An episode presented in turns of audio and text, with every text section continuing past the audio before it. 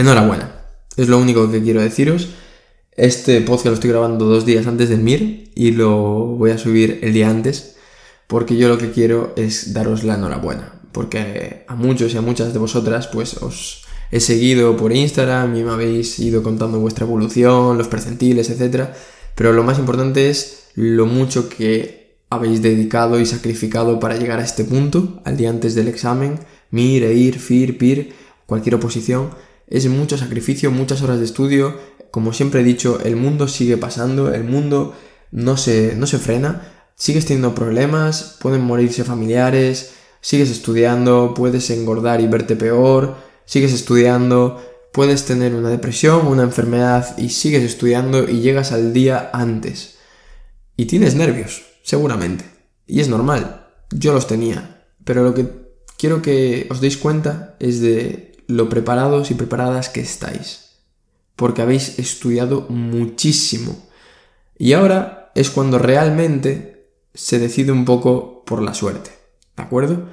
Porque siempre digo, evidentemente, el estudio es fundamental. ¿De acuerdo? Y el MIR, la nota que sacas, en mi opinión, es 90% estudio, 10% suerte. Porque en ese estudio está pues los cambios que realizas en cuanto a tus hábitos de estudio, la autocrítica que haces, pues por qué estás fallando X preguntas, o sea, es, estudio no es dedicarle horas, es estudiar bien, ¿no?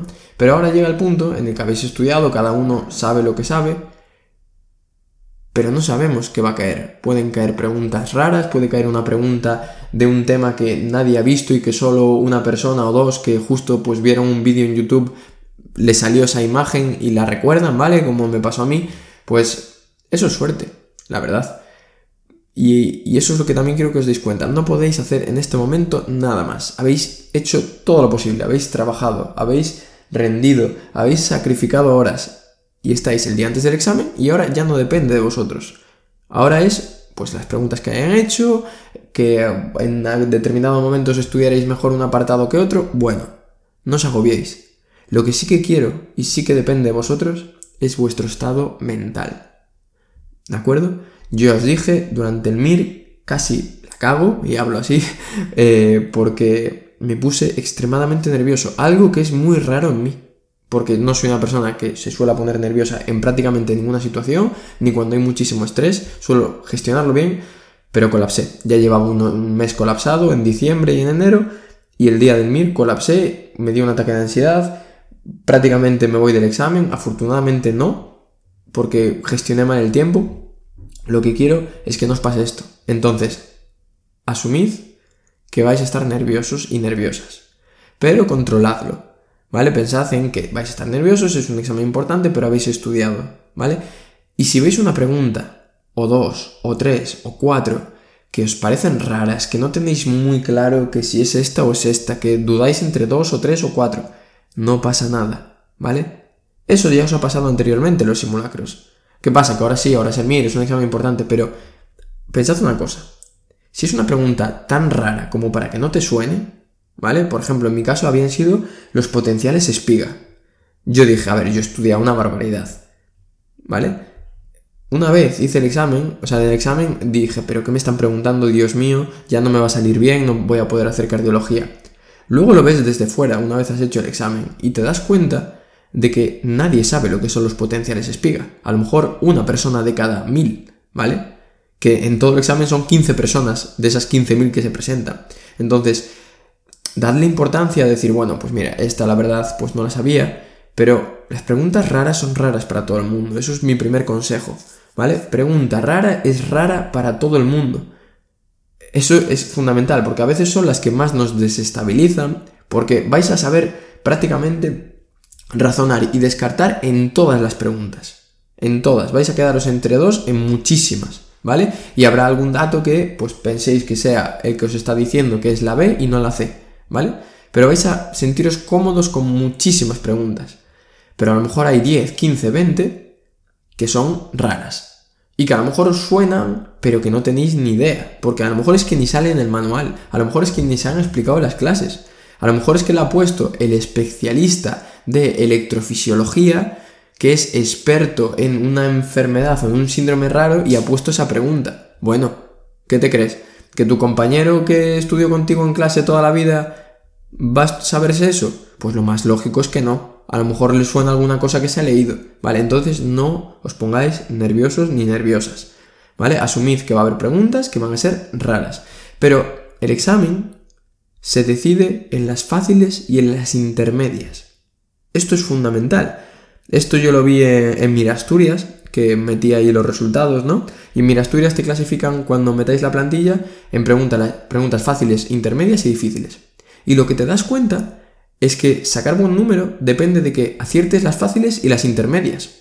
Yo tuve 99% en las fáciles y 93% en las intermedias. Y en las difíciles tuve un 10% y eran como 30 preguntas. O sea que acerté 3. Y aún así me salió bien. Saqué el 60. O sea, me refiero, si llego a sacar 2, 3 netas más, pues estaba en top 10.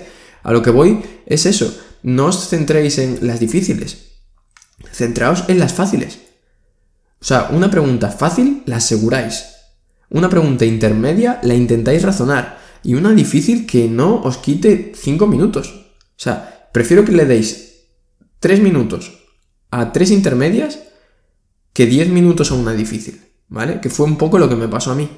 Yo gestioné mal el tiempo porque dije, tengo que acertar todas. No puedo sacrificar preguntas. Y claro, si te pones a razonar el potencial en espiga, yo me acuerdo que había pensado, el potencial en espiga, ¿cómo son las espigas? Las espigas son alargadas, a lo mejor quiere decir que son unos voltajes muy altos. Entonces, si son unos voltajes muy altos, puede ser que sean células del calcio en vez de del sodio.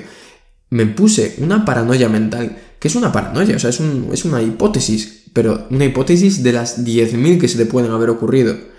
Entonces, la probabilidad de que aciertes con esa hipótesis es, es de un 5%, un 10%. Sin embargo, luego, en las preguntas fáciles e intermedias, afortunadamente, mi primera intuición fue la correcta. Pero me hubiera venido bien tener media horita extra para razonar y releer alguna de las preguntas. ¿Vale? Entonces, gestionar bien el tiempo. No os agobiéis. Hay preguntas que van a ser raras. Bueno, pues es normal. Son 200 preguntas pues tendrá que haber alguna rara también, ¿no? Porque alguien tiene que ser el número uno. Pues el número uno a lo mejor es una persona que se vio un vídeo de YouTube y salían cinco preguntas de imagen chungas. Pues bueno, pues se lo merece, por supuesto. Pero lo que voy es eso, no os avivéis. Llegad al examen, respirad, una buena respiración, ¿vale? No hiperventiléis, que a veces lo hacemos, no os pongáis a temblar. Cuando estéis nerviosos, inspiráis y expiráis. Sobre todo, Controlad la expiración. Esto es una cosa que parece que estoy aquí de tal, pero está demostrado. Cuando tú quieres relajarte, lo mejor es hacer una inspiración profunda, ¿vale? Pero una expiración más alargada todavía, ¿vale? Así es como se consigue relajar uno. Entonces, inspiraciones y expiraciones, nos relajamos, asumimos que vamos a estar nerviosos, asumimos que va a haber preguntas difíciles, pero ¿sabes qué también tenemos que asumir? Que hemos estudiado una barbaridad. O sea, que nos merecemos un buen resultado, nos lo merecemos.